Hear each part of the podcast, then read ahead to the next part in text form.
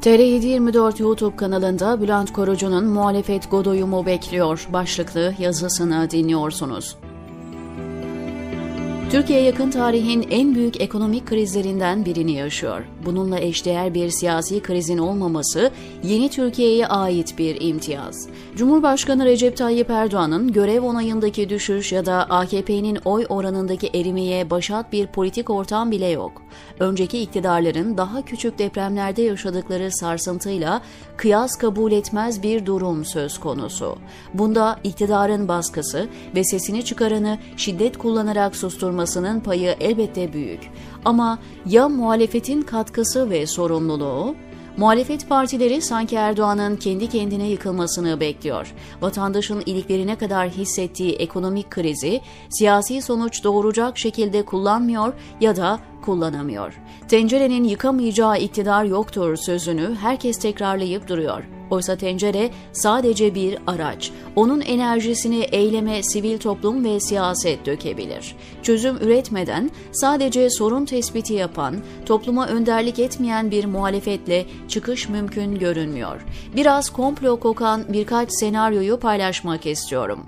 Hemen ilk akla gelenle başlayayım beceriksiz ve korkaklar. Her şeye rağmen hala Erdoğan'ı yenebileceklerine emin olamıyorlar. Son anda bir hokus pokusla şapkadan tavşan çıkarabileceğini AKP fanatikleri kadar olmasa da bekliyorlar. Hamle üstünlüğü ve gündemi belirleme avantajını ele geçirdiklerine inanamıyorlar.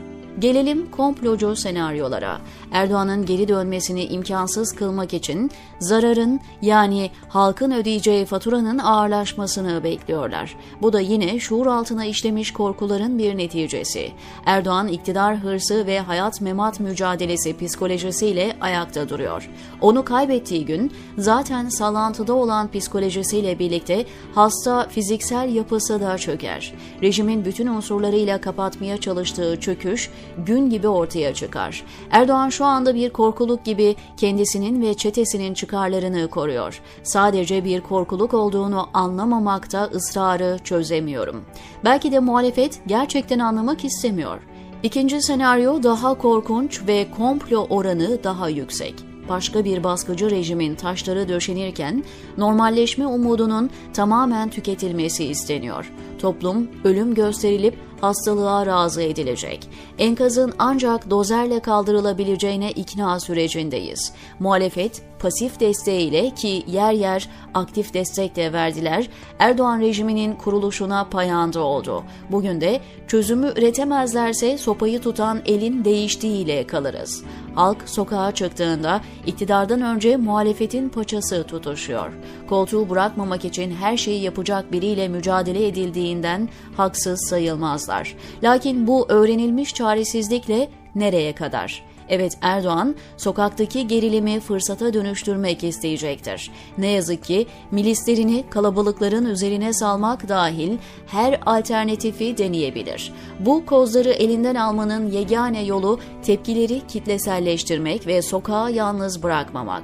Polis ya da Sadat'ın karşısına çıkmaya cesaret edemeyeceği kalabalığı karşılarına dikmeli. Bu açıdan CHP lideri Kemal Kılıçdaroğlu'nun Mersin'den başlatacağı mitingler olumlu gelişme. İyi Parti lideri Meral Akşener'in Denizli denemesi de fena değildi.